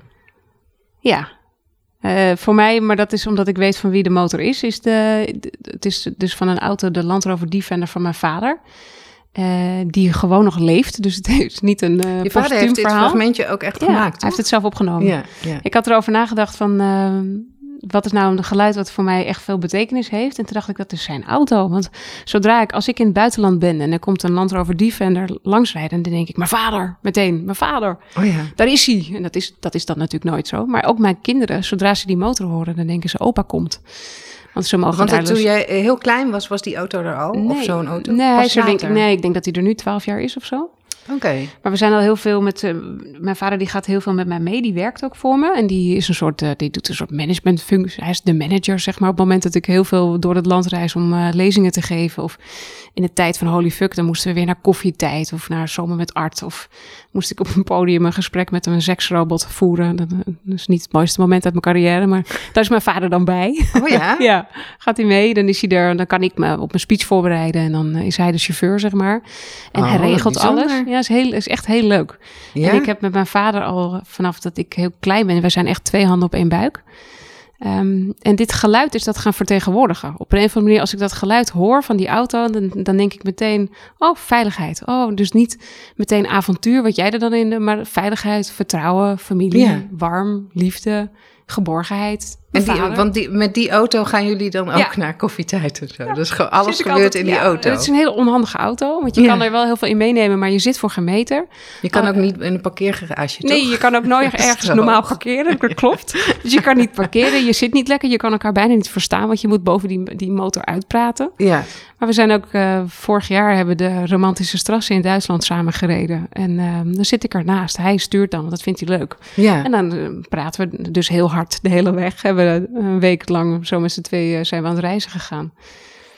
Ehm, maar dat is voor mij echt een geluid wat, he- wat dus wel heel erg in nu hangt. Dus even over dat we hadden Ja, van ja, soms ja. verlies ik me wat in de toekomst. Dit is heel erg voor mij nu. Dat is mijn, mijn vader is natuurlijk mijn, ver- mijn verleden, mijn nu en mijn, en mijn heden en mijn toekomst. Ja, En ooit is hij er niet meer. En dan hoop ik, ik zou willen dat iedereen zo'n geluid had. Of in ieder geval zo'n vader. nou ja, het klinkt echt wel heel erg bijzonder, ja. En want sinds wanneer werken jullie ook samen? Of werkt hij met jou? Ik denk dat hij nu zo'n drie jaar werkt voor mij. Hij doet ook de hele financiële administratie van het bedrijf. Ik denk drie jaar nu zo'n beetje. Hoe oud is je vader? Is, is hij gepensioneerd al? Of- 70. Oké, dus hij Ja, is gepensioneerd. Ja, hij, heeft, hij is altijd ondernemer geweest. Dus hij, heeft, hij is vrij vroeg met pensioen gegaan. Ehm, ik denk zijn 57ste, het kan ook 54 zijn geweest, was hij al met pensioen. En toen is hij eerst gewoon echt lekker niks gaan doen. En toen dacht hij, ik wil wat doen. En toen is hij postbode geworden. Toen is hij de rouw- en trouwboeketten gaan bezorgen. Dus hij weet al het lief en leed van het dorp waar hij vandaan komt. en ehm, toen is hij eigenlijk voor al zijn kinderen gaan werken. Ik heb nog drie oudere broers. En eentje daarvan had een restaurant. Daar eh, deed hij alles voor aan administratie. De ander die, heeft een effect, die zit in effect, is vermogensbeheerder. Daar doet hij alles voor. De andere is piloot. Oh, daar, werkt hij, daar, daar doet hij zijn logboek vaak voor. En voor mij eh, is hij nog steeds in de, in de zaak. Nou ja, wat bijzonder. Ja, heel leuk. Hij is echt voor ons allemaal van grote waarde. Maar niet, natuurlijk niet alleen voor het werk wat hij doet, maar vooral eh, voor het, het warme mens dat hij is. Ja, wat bijzonder. Heb ik nog nooit gehoord, zo'n verhaal. Nee? Eigenlijk. Nee. Oh, ja, ik, nou, maar dat kwam gewoon echt puur omdat jij vroeg om fragmenten. Ja. En we hadden ook nog een werkfragment, maar daar hebben we geen tijd meer voor. Nee, er was een, eh, een eh, podcast eh, waar jij zat met je collega. Ik, ik heb een heel klein stukje heb ik geluisterd. Ik moest wel lachen omdat jullie zo enorm op elkaar ingespeeld zijn. Oh ja? Toch? Dus jullie, hebben, jullie maken bijna elkaar zinnen af, zeg Ja. maar. Maar er was eigenlijk geen moment in die podcast dat je door elkaar heen ging praten. Nee. En dat vond ik wel heel bijzonder. Terwijl je allebei heel snel eh, praat. Ja, dat was weer die enorme Q&A die we natuurlijk met elkaar afgestemd hadden. Dat- oh, dat en dan weet de- je ook al wie, wat, wie Nee, op totaal- waarop gaat nee. antwoorden. Nou, we wisten wel welke vragen er kwamen. We wisten ook wie welke vraag zou beantwoorden. En we weten dan ook, als de een heeft geantwoord en de ander aankijkt, dan weet je dat je mag aanvullen. Dat Ja, weet je dan. ja. Maar ik had hem gekozen, dat fragment, omdat dat het begin was van het Holy Fuck avontuur wat ik met Mabel aanging. En Mabel en ik werken niet in hetzelfde bedrijf. Zij is eh, gewoon zelfstandig. Mhm. Maar we hebben een soort huwelijk gesloten. We zijn eigenlijk een beetje met elkaar getrouwd. En we hebben als, als kind hebben we dat boek geproduceerd. En het, het, de, mm, het was zo'n zo'n momentopname dat we die podcast opnamen. Want het was de eerste keer dat we echt naar buiten gingen over het boek. Ja. En dan heb je dus twee jaar zeg maar, onder een steen geleefd om dat boek te maken. En dat is een hele andere fase dan als je ermee naar buiten gaat. Want dan zit je in je onderzoekstijd. Dan ben je helemaal op, op elkaar ingespeeld. Dan zit je echt in je joggingpak in je huis al je trends en je leerlingen te verzamelen. En te roepen, wat betekent dit nou? Ja. Of heel hard holy fuck tegen elkaar te roepen. Wat heb ik nou weer voor engs gevonden?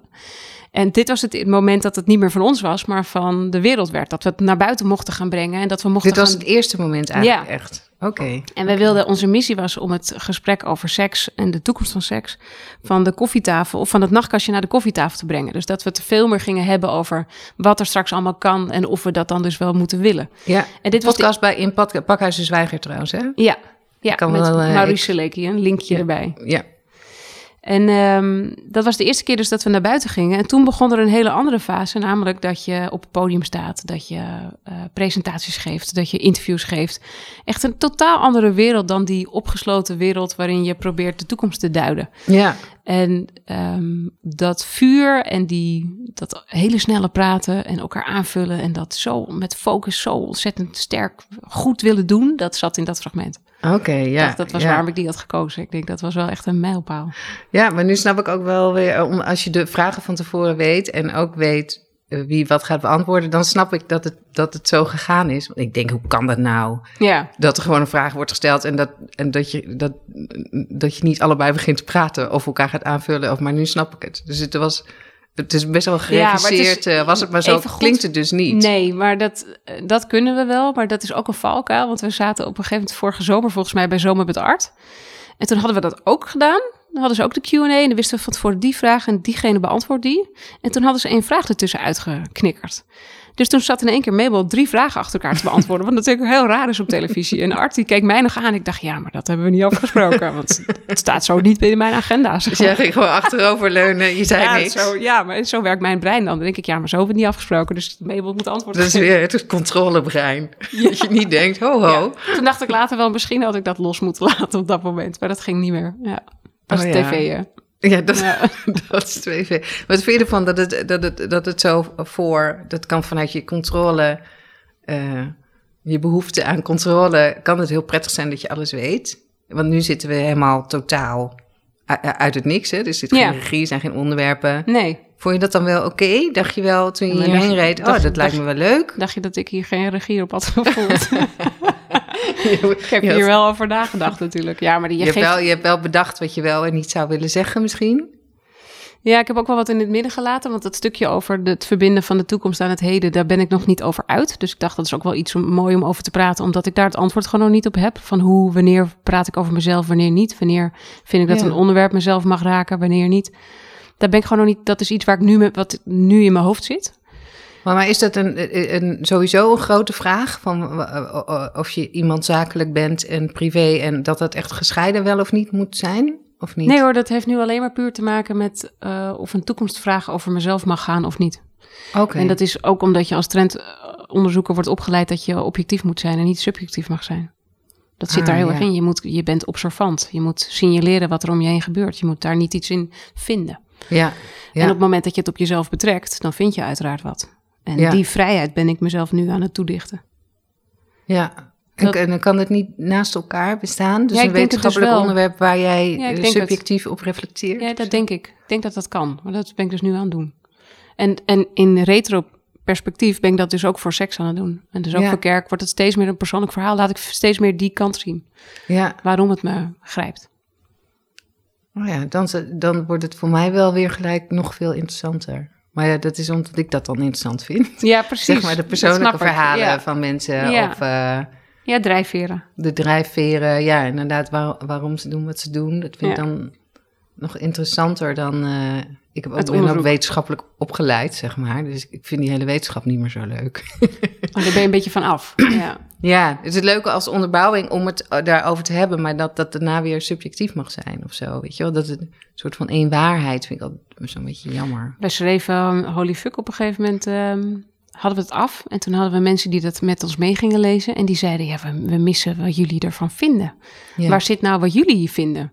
Ja, Ja, wij vonden heel veel, maar dat hadden we heel braaf niet in dat boek gezet. Ja, Heel lief was dat eigenlijk. ja, En toen hebben we elk hoofdstuk afgesloten met een gesprek tussen ons twee. Dus alsof we een chat, eh, een appgesprek hadden met elkaar. ja. Van holy fuck, heb je, wat vind jij er nou van? En eh, ik kan, nou, da- daar, was, daar was dan elke keer een beetje op een grappige manier het gesprek tussen ons tweeën, wat we nu weer allemaal hadden ontdekt. En eh, of we het zelf zouden willen of niet. En of we überhaupt begrepen wat we hadden gevonden of niet. En ehm, toen we dat hadden toegevoegd, merkte je dat ehm, eh, mensen die boek lazen, dat ze zeiden, oh, het is net alsof ik met vriendinnen ja. eh, samen een gesprek heb. Toen Ja. nee, dat is toch de meerwaarde van zoiets toevoegen. Ja, ja leuk. Ja, dat zou, dat zou voor mij ook ehm, echt een meerwaarde hebben. Omdat, maar dat heb, ik, dat heb ik ook al als ik een website van een bedrijf of zo zie. Als er een waarom kopje, Ja, waarom we doen wat we Ja. doen of zo. Of waarom we het ooit hebben opgericht. Of waarom, nou, dan, dan ben ik al tien stappen verder dichter bij het bedrijf, zeg maar. Dan een, eh, op een of andere manier... eh, Ik heb toevallig gisteren de opdracht gegeven om eh, op onze website de filosofie van waarom we doen wat we doen eh er aan toe te gaan voegen. Oh ja, maar ja, dat is echt goed, ja. Ja, ja. toevallig gisteren. ja. Ja. Ja, dit is voor mij toch een soort eh triggerding. Nou, leuk. Denk je dat we er een beetje zijn? Heb je, want jij hebt natuurlijk volledig de regie eh, gevoerd. Nee. Dus je had een hele. Nee, hoor. heb je alles, heb je al je, eh, je onderwerpen afgevinkt, of niet? Nou, er is zoveel wat we kunnen vertellen, maar ik denk dat het voor nu ehm, mooi is geweest. Denk je, heb je al een volgend onderwerp? Na genot. Ja. Maar ik zit nu zo verzoop, verzopen in genot dat ik eh, de uitweg nog even niet zie. Dat is ook altijd in een onderzoek het, het moment dat je denkt dat het zo'n grote chaos is dat het nooit meer goed komt. En dan komt het, uiteindelijk komt er een Eureka-moment. Ja. ben ik nu echt heel erg naar op zoek. Het is een beetje hetzelfde als eh, met scripties vroeger en Ja. zo. Dat je echt Ja. denkt, oh, chaos, het komt niet goed, hulpeloos, machteloos, hopeloos. Help mij. En in één keer, Ja. ping. Nou, Ja. daar, daar ben ik nu. Eh, heb jij een taboe onderwerp waarvan je zegt eh, dat moet nodig besproken worden? Dat is een goede vraag. Waar ik wel, eh, wat, ik, wat ik echt heel interessant vind, is eh, eh, identiteit. Maar dat, heeft, dat is niet per definitie een taboe. Maar daar zit een soort, ehm, ik weet niet of je het boek van Paul Verhagen kent, Identiteit. Ja. Ja, daar was ik echt zo fan van. Over dat, dat ehm, als ik het goed heb begrepen, in ieder geval die heb ik, dat je, de context heel erg maakt wie je bent. Mhm. Dus, eh, dus dat je denkt eh, eh, dat je identiteit in jou zit en zo. En dat, dat, dat je een soort van solo op de wereld bent en dat je context los kan zijn voor jezelf.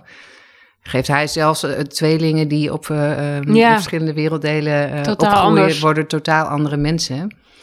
Maar ook echt in gewoon karakter en Ja. al die dingen. Maar daar zit een. eh, eh, ik weet niet of dat in dat boek van hem is of een ander boek van hem. Er zit een soort. ehm, dat de een heel grote drijfveer van de mens is de angst om afgewezen te worden. Dus ergens bij te horen. Dus dat je daardoor eh, gaat pleasen. Eigenlijk Ja. altijd waardering, erkenning, al dat soort dingen eh, nodig hebt. En die vind ik heel interessant, omdat je natuurlijk op social media en zo zie je het natuurlijk overal. Hè? Iedereen wil gezien, gehoord, geliefd worden en om wat ze doen, maar ook gewoon om, om wie je bent. Ja. Dus daar zit een, een angst bij om afgewezen te worden. En die vind ik heel interessant, omdat volgens mij daar bijna niemand heeft het over eh, wanneer je bang bent om afgewezen te worden. Ik zit te zoeken, ik zit na te denken of er een woord voor is wat je omschrijft. Of Ja. een wo- want het, het heeft natuurlijk te maken, wat je nu heel erg ziet bij de eh, generatie jongeren die nu eh, aan het studeren is, dat is kwetsbaarheid, is voor hun een heel belangrijk begrip. Ja, Dat ze zich, die, Brené Brown heeft daar een boek over geschreven, Ja, ja, dus dat je je kwetsbaar moet mogen opstellen. ja, Maar waar ik voor mezelf heel erg aan moet denken, is dat ik uit, ik kom uit een gezin vandaan, wat ik net zo al even schets, wat heel warm is. Maar ik heb dus drie oudere broers. En mijn context is heel erg bepalend geweest voor wie ik ben geworden. Dat gezin met die broers. Maar in die context eh, heeft bijvoorbeeld wijn ook altijd een rol gespeeld. Wij drinken wijn, wij allemaal. gezellig. Ja, Ja, heel gezellig. ja, Fles wijn staat op, op tafel. ja, Daar heb ik een, dat, dat, ik heb daar een breuk in teweeg gebracht. ja, Ik ben even, wat dat betreft, uit die context gestapt. ja, Ik heb, wij, ik heet dus van origine Van Schaik van mijn achternaam. Dat is bij ons in de familie echt een geuzennaam. Je moet er trots op zijn dat je Van Schaik heet. Ben ik ook. ja, Maar ik heet nu Scholtens. ja, Want ik kreeg drie kinderen cadeau dat ik bij mijn partner leerde kennen. En ik vond toen dat dat mijn nieuwe gezin is, dat ik ook hun naam moest aannemen. ja, Want dan hoor ik bij, dat, dat is nu mijn gezin. Dat is mijn gezin van vroeger en dit is mijn gezin nu. ja, Dus ik heb ook die Mooi. naam afgelegd. Dus Ja. ik kan, ik betrek het nu even heel erg op mezelf, wat je zegt, dat je context zo ontzettend bepalend is. ja. Ja, Voor- en hij, ze- hij, zegt, hij zegt ook ehm, dat, dat dus vroeger toen je thuis woonde, ehm, was jij iemand in die context. Precies. En dat je dus elke keer als je ergens Ja. anders bent, word jij iemand anders. Ja. En dat klinkt bijna eng, omdat je iedereen altijd vindt dat je zo jezelf moet zijn. En je, eh, en je bent al iemand, want je karakter zit in je, je DNA. En je, weet je, alsof je een soort onveranderd eh, persoon bent. Is niet waar. Eh, nee, terwijl hij dus zegt, en dat geloof ik ook wel. We hadden het een beetje, van tevoren hadden we het even over platteland of de stad. En dan denk ik, oh ja, ik ben iemand anders toch volgens mij als ik eh, Dacht. ja, op, de, oh, in, op het platteland ben, dan dat ik hier in Amsterdam ja. ben. De, oh, gewoon, de context is gehaast. Er is altijd lawaai. eh, mensen zijn niet eh, per definitie vriendelijk. Iedereen duikt weg in de Albert Heijn. Ja. Zoals jij. Terwijl op het platteland maak je een praatje bij de, Ja. bij de groenteboer. Maak je een. eh, Mag, dus ik een, dan, ja. mag ik een voorstel doen voor een naam? Ja, tuurlijk. Ja, de kaleidoscopische mens. Elke keer als je aan de kaleidoscoop draait, val je in een ander frame. Dus Ja. elke keer dat je ergens anders bent, in een ander netwerk verkeert, op een andere situatie bent, dan ben jij zelf ook anders. Je bent, er zit natuurlijk een kern van, eh, van zijn in jezelf, maar je bent toch elke keer ergens iemand anders. En waarom is dat dan de, de angst voor afwijzing waarom je dat doet? Of is dat dat je ergens toch bij wil horen? Of die. Waarom. Nou, het is natuurlijk een van de eerste menselijke behoeftes dat je ergens bij wil horen en dat je erkend wil worden en dat je gezien wil worden. Dat, Ja. Die zit gewoon keihard in de piramide van Maslow. Dus wat dat betreft geef je me nu wel een heel mooi thema in handen, want het past wel in het vervolg.